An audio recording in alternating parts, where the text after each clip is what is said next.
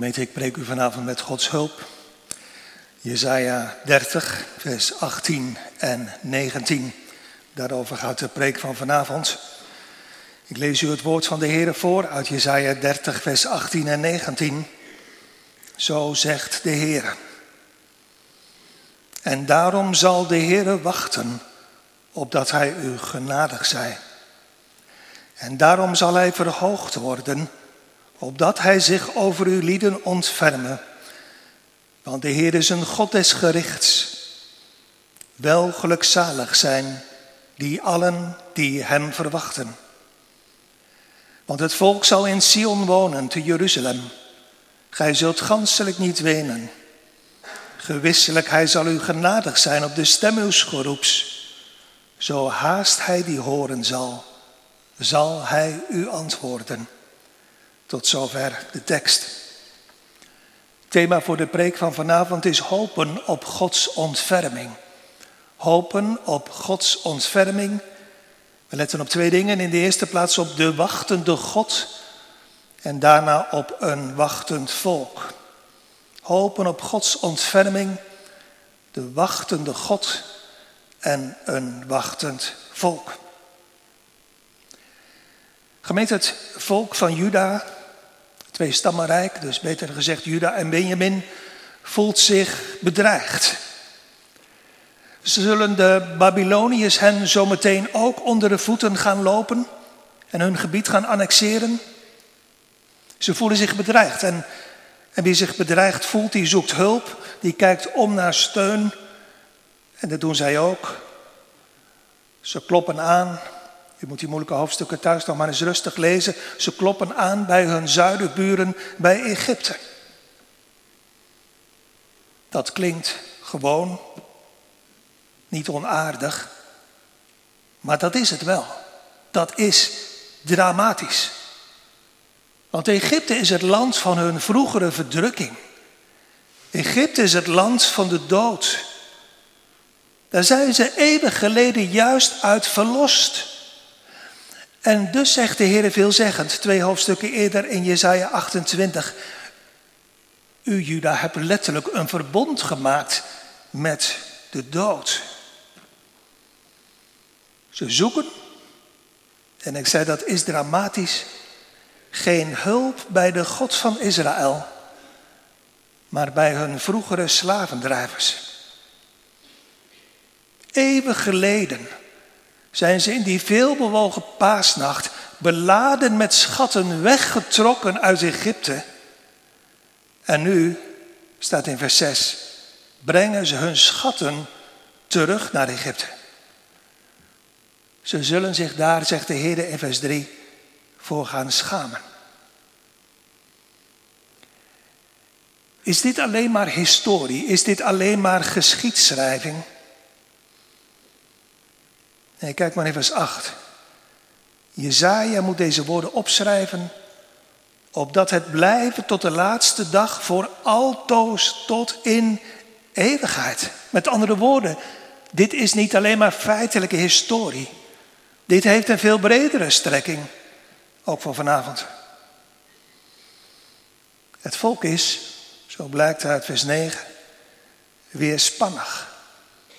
Wil niet naar God luisteren het wil graag, vers 10, zachte en vriendelijke dingen horen.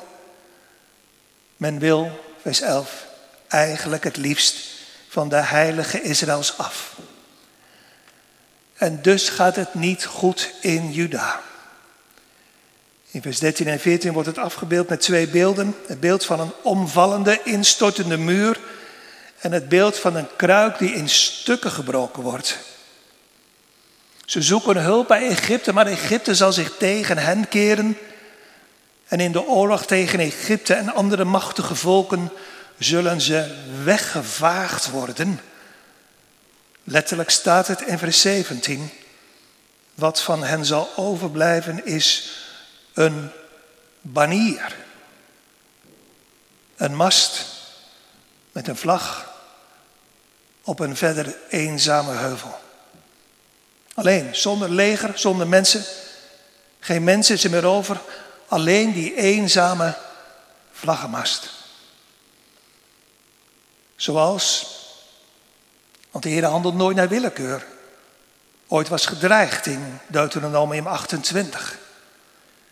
En u zult met weinig mensen overgelaten worden, in plaats dat u geweest bent als de sterren van de hemel in menigte. Omdat, waarom?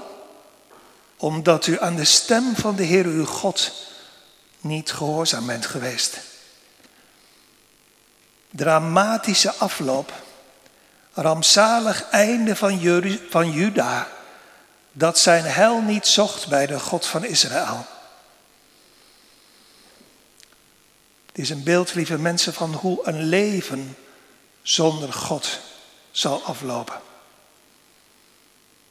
Met een kleine herinnering. Een eenzame vlaggenmast. Koude grafsteen. Verder niets. Omgekomen onder de rechtvaardige toren van God. Was de Heer niet bereid om genadig te zijn? Jawel, de Heer had zo vaak geroepen. Wend u naar mij toe en wordt behouden.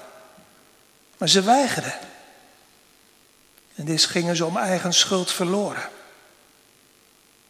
Waren zij, als u, onbekeerde vrienden, niet gewaarschuwd? Jawel, maar ze gingen door. En u gaat ook door tot op de dag van vandaag. Als het woord u raakte, zei u net als de mensen in Juda in vers 10. Spreek ons zachte woorden. Dit, dit is veel te scherp.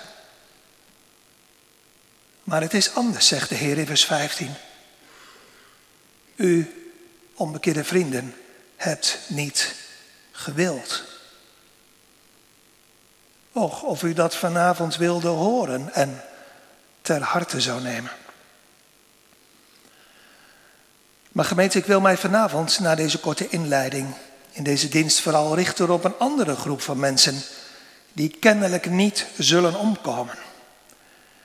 Is alsof er een kanteling plaatsvindt, alsof die goddelozen nu achtergelaten worden en de aandacht verschuift in vers 18 naar een kleine groep, naar een overblijfsel, midden in dat weerspannige volk.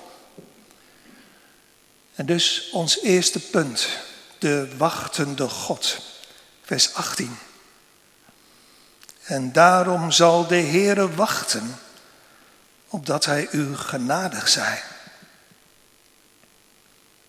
Daarom zal de Heere wachten, opdat Hij u genadig zij.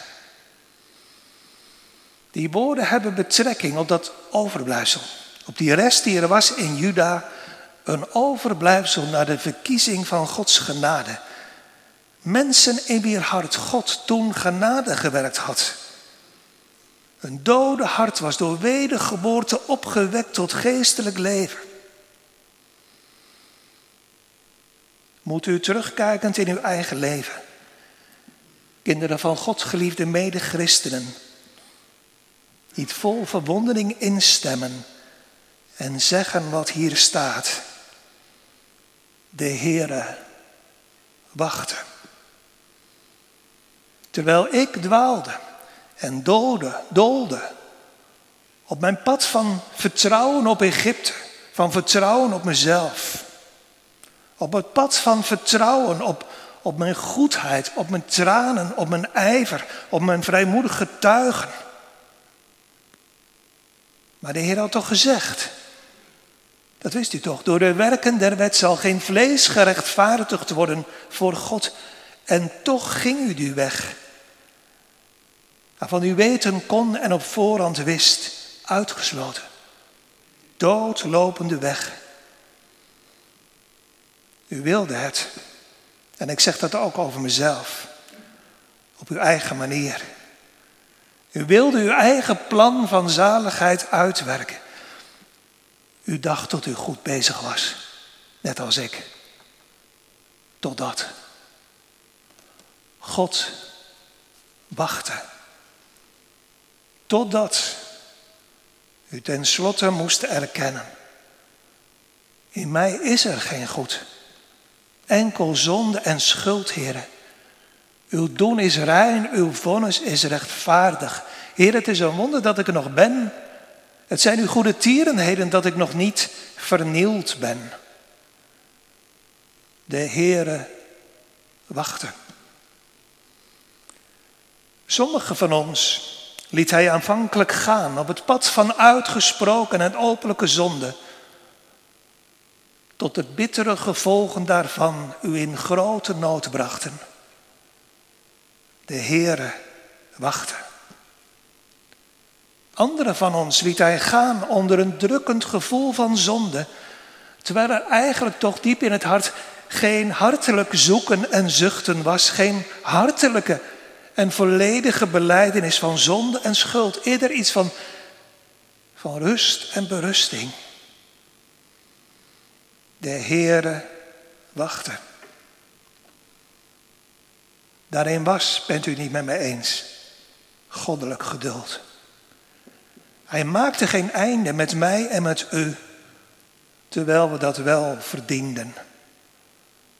Daarin was, in dat wachten, daarin was genade. Hij wachtte op zijn tijd.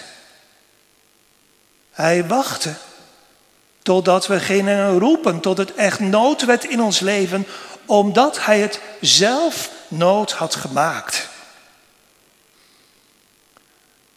Is dat zo in uw leven? Is het nood in uw hart? Roept u tot de Heer uit de benauwdheid van uw hart. Heer, ik ben van u weggegaan. En ik heb zo vaak en zoveel hulp gezocht buiten u, maar, maar nu, Heer, kan ik niet meer zonder u. Mijn ziel schreeuwt tot u. Heere, breng me weer. Verlos me, toon me toch het liefelijke licht van uw vriendelijke aangezicht. Zoals we zongen, gelijk een hert schreeuwt naar de waterstromen. Zo schreeuwt mijn ziel tot u, o God. Mijn ziel dorst naar God, naar de levende God. Is het nood in uw hart? Lees eens in vers 18 opnieuw. De Heere, met hoofdletters geschreven, de trouwe en machtige God van het eenzijdige genadeverbond wacht om genadig te zijn. Hij is het die onze ziel in de onbegrijpelijke en wonderlijke weg van zijn leiding en voorzienigheid in de nood brengt. En opnieuw naar gekregen genade in de nood brengt om, om dan op zijn tijd genadig te zijn. Matthew Henry, de bekende Bijbeluitlegger, schrijft: Hij zal wachten totdat u tot hem weerkeert en zijn aangezicht zoekt. En dan zal hij gereed en bereid zijn om u tegemoet te komen met genade. Hij zal wachten om het op de beste en meest geschikte tijd te doen. Wanneer het meest zal, het, het meest zal strekken tot zijn eer en heerlijkheid. En uit u op het aangenaamst zal verrassen. Hij zal u genadig zijn op de stem van uw geroep. De stem van uw nood als die het meest dringend is. En de stem van uw gebed als die het meest vurig is. Als hij die hoort, dan is er niets meer nodig. Zodra hij die horen zal, op het eerste woord, zal hij u antwoorden en zeggen, ziet, hier ben ik. Naar het woord van Jezaja 65, het zal geschieden, zegt de Heer, eer dat zij roepen. Zo zal ik antwoorden. En terwijl ze nog spreken, zo zal ik horen. Onze tekst zegt, daarom zal de Heer wachten opdat hij u genadig zij.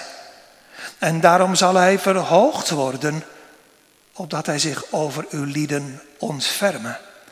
Want de Heere is een God des gerichts.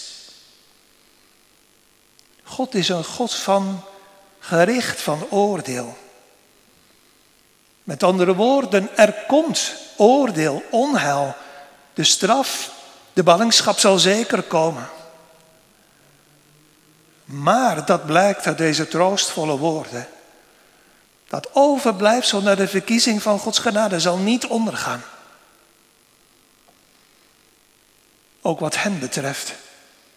Wilde en wil dat God aan zijn gerechtigheid genoeg geschieden zou.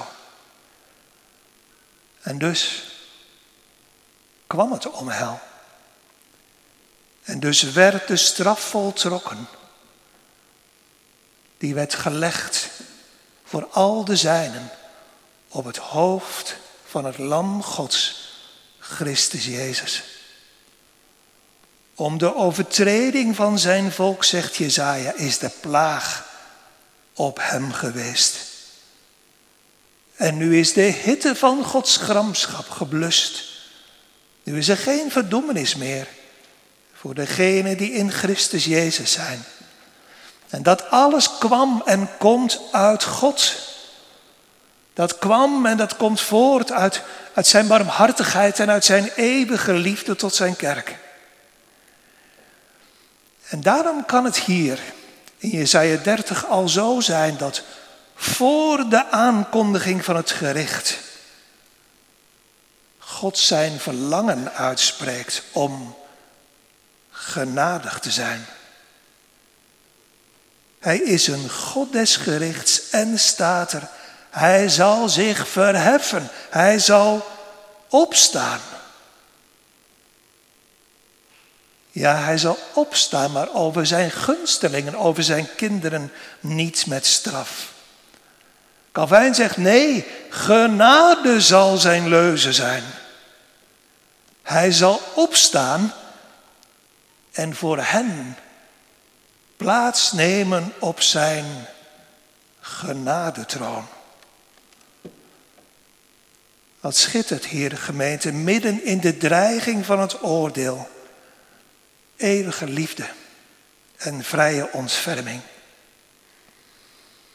Dit overblijfsel was. En Gods kinderen zijn van zichzelf, wij zijn niet anders dan de anderen. Het is vrije liefde, vrije eenzijdige ontferming, die eeuwig God bewoog om zoals hier staat, op te staan en plaats te nemen op zijn troon, op zijn genadetroon. De Heere zal op zijn tijd opstaan en zich ontfermen over, vers 18, over allen die de Heere verwachten. Het doet terugdenken aan Jesaja 8, waar Jezaja zegt, daarom zal ik de Heere verbijden, die zijn aangezicht verbergt voor het huis van Jacob, en ik zal hem verwachten. Zo ook hier in vers 18, wel gelukzalig zijn allen die hem, de Heere, verwachten. Dus de Heere zal wachten om genadig te zijn. En hij zal opstaan en zich ontfermen over degenen die hem verwachten. En dus ons tweede punt, een wachtend volk. Wie zijn dat? Zij die wachten. Het zijn zij, en dat zeg ik in deze week van voorbereiding als spiegel voor mezelf en voor u het zijn zij die biddend en hopend wachten op God. Op de tijd van zijn gunstrijk welbehagen, zo zongen. Nee, dat is, laten we ons niet vergissen, dat is geen werkloos wachten. Het is een biddend wachten en in die zin een werkend wachten. En het is tegelijkertijd een geduldig wachten in stilte, hopend op God. Zo staat in vers 7b. stilzitten zal hun sterkte zijn. Niet passief, niet afwachtend stilzitten, maar stil, biddend, hopend, wachten op God. Dit wachten, gemeente, dit stille wachten op God, is een uitdrukking van de genade van geloof. En vooral van de genade ook van hoop. Denk maar aan de dichter van Psalm 130, die zingt, ik hoop in al mijn klachten op zijn onfeilbaar woord. Hopen, wachten, verwachten, dat weet u, dat kan je op verschillende manieren doen. Veel onbekeerde mensen hopen dat ze ooit nog een keer bekeerd zullen worden. Meestal is dat een passieve, afwachtende en ten diepste God beschuldigende hoop. Waarvan de spreukendichter zegt, als de goddeloze mens sterft, vergaat zijn verwachting. Zelfs de allersterkste hoop is dan vergaan. Biliam hoopte ook op een goed sterfbed toen hij zei, mijn ziel sterven de dood van de oprechten en mijn uiterste zij gelijk het zijne. Die hoop, zulke hoop, dat weet u, vervliegt. Maar de hoop van Gods kinderen is anders. Dat is een hoop met een grond, met een fundament. We hopen en verwachten niet zomaar in het luchtledige. Nee, we hopen en verwachten iemand. We hopen en verwachten Hem die beloofd heeft te zullen komen. En dus heeft de echte Bijbelse hoop een grond.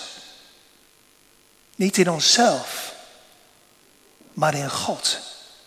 In de belovende God.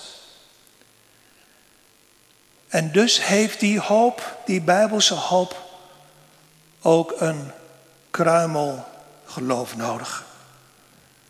Waarmee ik weten mag dat God me, arme en verloren zondaar in mezelf, om Christus genadig wil zijn.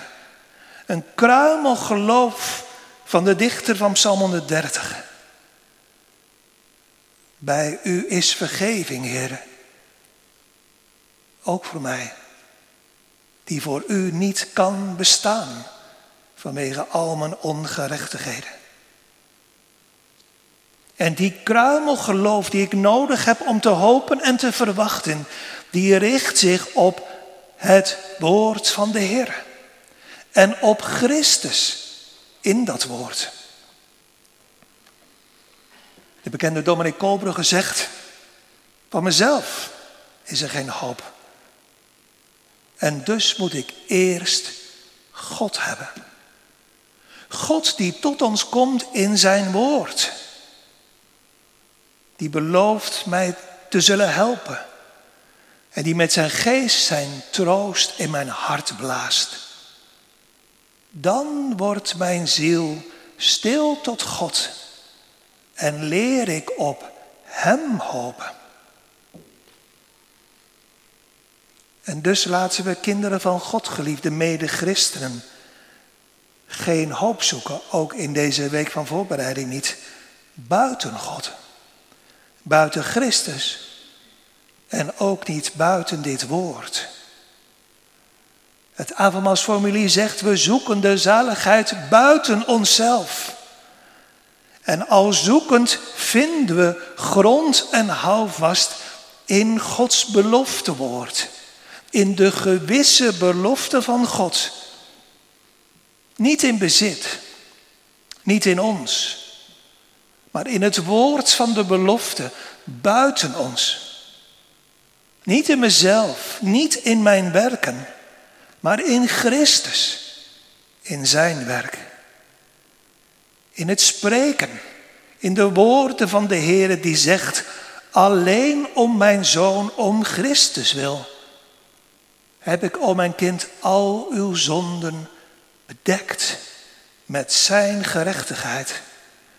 Daarop hopen, dat is geloofswerk. En dus is de hoop een voortdurende werkzaamheid, een voortdurende oefening van het geloof. Wel gelukzalig zijn die allen die Hem verwachten. Geen ijdele hoop, geen, geen losse hoop dus, maar een gegronde hoop in het woord van de Heer. In de belofte van de Heer. In de toezegging van de Heer. U moet Psalm 119 thuis nog maar eens lezen. Die psalm is er vol van. Gedenk aan het woord, Heer, gesproken tot uw knecht, waarop u mij verwachting hebt gegeven. Die hoop is een troostvolle woord, een, een troostvolle hoop. Psalm 119, vers 50. Dit is mijn troost in mijn ellende, want uw toezegging, uw belofte heeft me levend gemaakt. Die hoop die maakt ook werkzaam. Psalm 119, vers 58. Ik heb u aanschijn ernstige gebeden van ganser harte. Wees me genadig, heren, naar uw toezegging. En laat mij smeken voor uw aanschijn komen. Red mij, heren, naar uw toezegging. Die is een hoop ook vol van verlangen. Psalm 119, vers 116. Ondersteun mij, heren, naar uw toezegging, naar het woord van uw belofte, opdat ik leven. En maak me niet beschaamd, heren, over mijn hoop. Vers 154, twist mijn twistzaak en verlos mij, maak mij levend naar uw toezegging. En het is ook een hoop om niet meer te noemen die het hart verblijdt. Ook al zie ik de uitkomst nog niet. Ook al heb ik de vervulling nog niet in mijn bezit. Psalm 119, vers 162. Ik ben vrolijk over uw toezegging, uw beloftewoord, als een die een grote buit vindt. Want in het beloftewoord van de Heer ligt zekerheid. Dus is er in dat uitzien, in dat verwachten, in dat verlangen in die hoop op grond van het woord van Gods belofte al een zekere mate van bezit. Dat is de reden waarom de Heer Jezus zegt, zalig zijn de armen van geest. Zij die hongeren en dorsten naar de gerechtigheid. In hun armoede is al een zekere mate van bezit omdat God het beloofd heeft. Alles ligt vast en zeker in, zoals het staat in het formulier voor het avondmaal, de gewisse belofte van God. Wat hoopt een kind van God? Wat hoopt een oprecht gelovige dan? Nou, dat wat God beloofd heeft. Wie de Heer verwacht, zoals staat in de tekst, die verwacht Hem, die zijn eigen woord, zijn eigen beloftewoord vervult en die nooit één van zijn woorden op de aarde zal laten vallen. Er zijn voor Gods kinderen meer, om zo te zeggen, meer algemene beloften de godzaligheid heeft de belofte van het tegenwoordige en het toekomende leven, zegt de apostel. Ik denk aan beloften zoals ik zal u niet begeven, ik zal u niet verlaten. Ik denk aan de belofte van Psalm 32, ik zal raad geven. Mijn oog rust op u. En er zijn ook bijzondere woorden.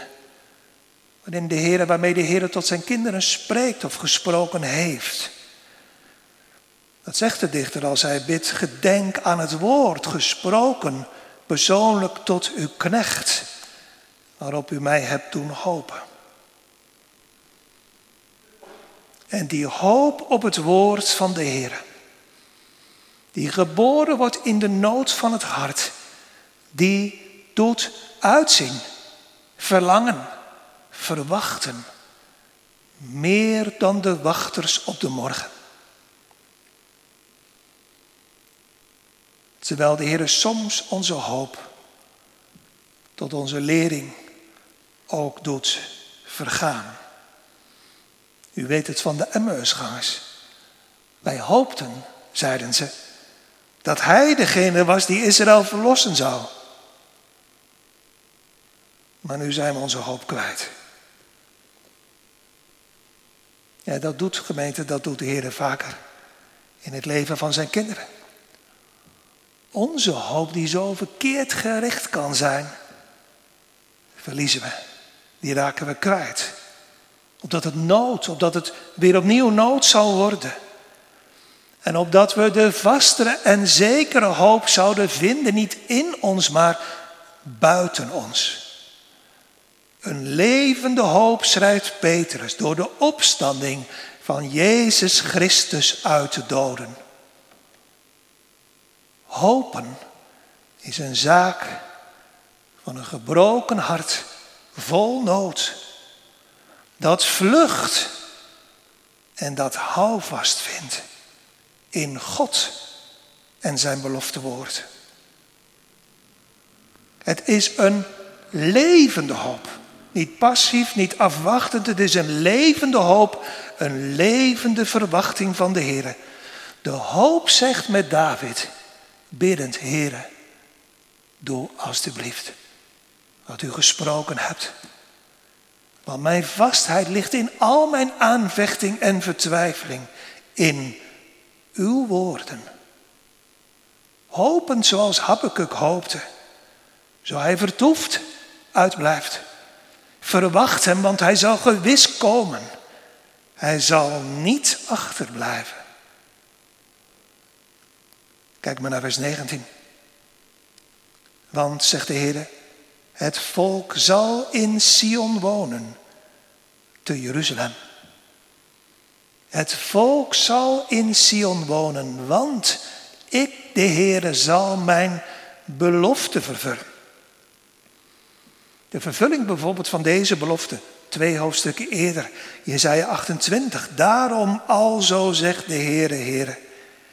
Ziet, ik leg een grondsteen in Sion, een beproefde steen, een kostelijke hoeksteen, die wel vast gegrondvest is.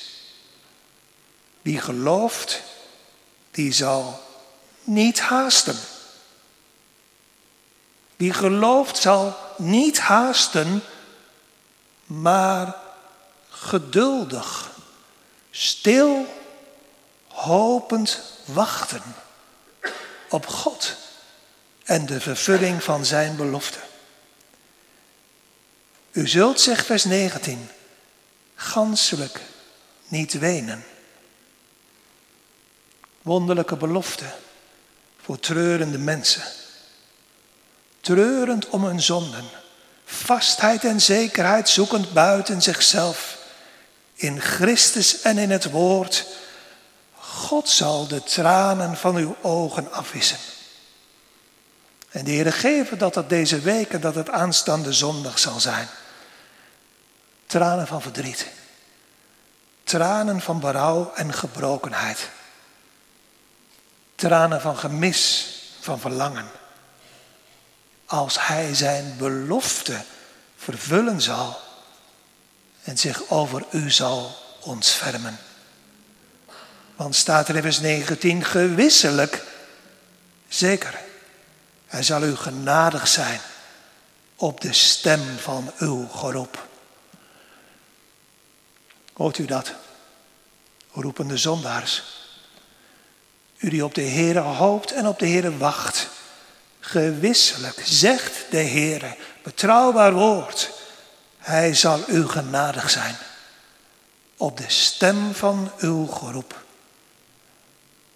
Zo haast vers 19. Hij uw stem horen zal, zal hij u antwoorden. Als de Heer op zijn tijd zal opgestaan zijn en zal gaan zitten op zijn genadetroon, dan zal hij ook deze belofte vervullen. Hij zal u niet alleen horen, maar ook antwoorden. Zo haast hij uw stem horen zal, zal hij u antwoorden. En dus wacht met geloof en hoop en verwachting op de Heere, Gods vruchtenschaar. Wacht geduldig, verlangend, uitziend naar, hopend op zijn tijd, Gods tijd en uur en hopend op zijn woord. We kunnen niets met geweld en met ongeduld bereiken. De Heer bepaalt zelf in zijn goedheid en vrijheid wanneer en hoe hij zich aan een hopend en zoekend mens wil openbaren. En wanneer en hoe hij in de, benauwdheid, in de benauwdheid uitkomst geven wil. Maar weet dit, hoe meer wij dat aan Hem toevertrouwen, des te sneller, des te spoediger zal Hij er zijn. Zeg dan maar in uw harten, kinderen van God, geliefde mede-christenen, in deze week van voorbereiding, hopend, uitziend, wachtend en verwachtend. Met de dichter van Psalm 39 en nu, wat verwacht ik, o Heere? Mijn hoop is op u. Zeg dan maar met de dichter van Psalm 42 midden in al uw strijd, aanvechting of twijfel, wat buigt u zich neder, o mijn ziel? En wat bent u onrustig in mij? Hoop op God. Want ik zal hem vanwege zijn beloftewoord nog loven voor de verlossingen zijns aangezichts. Want de Heere, zegt Psalm 74, vergeet de hoop van zijn ellendige niet. En de hoop schrijft Paulus in Romeinen 5. Deze hoop op het woord van de belovende God. En op de God van het woord en op Christus in het woord. De hoop, die hoop beschaamt niet. Omdat de liefde van God in onze harten is uitgestort. Door de Heilige Geest die ons gegeven is. En zo voegt de apostel daaraan toe. Een iegelijk die deze hoop op hem, op Christus heeft, die reinigt zichzelf. Gelijk hij rein is.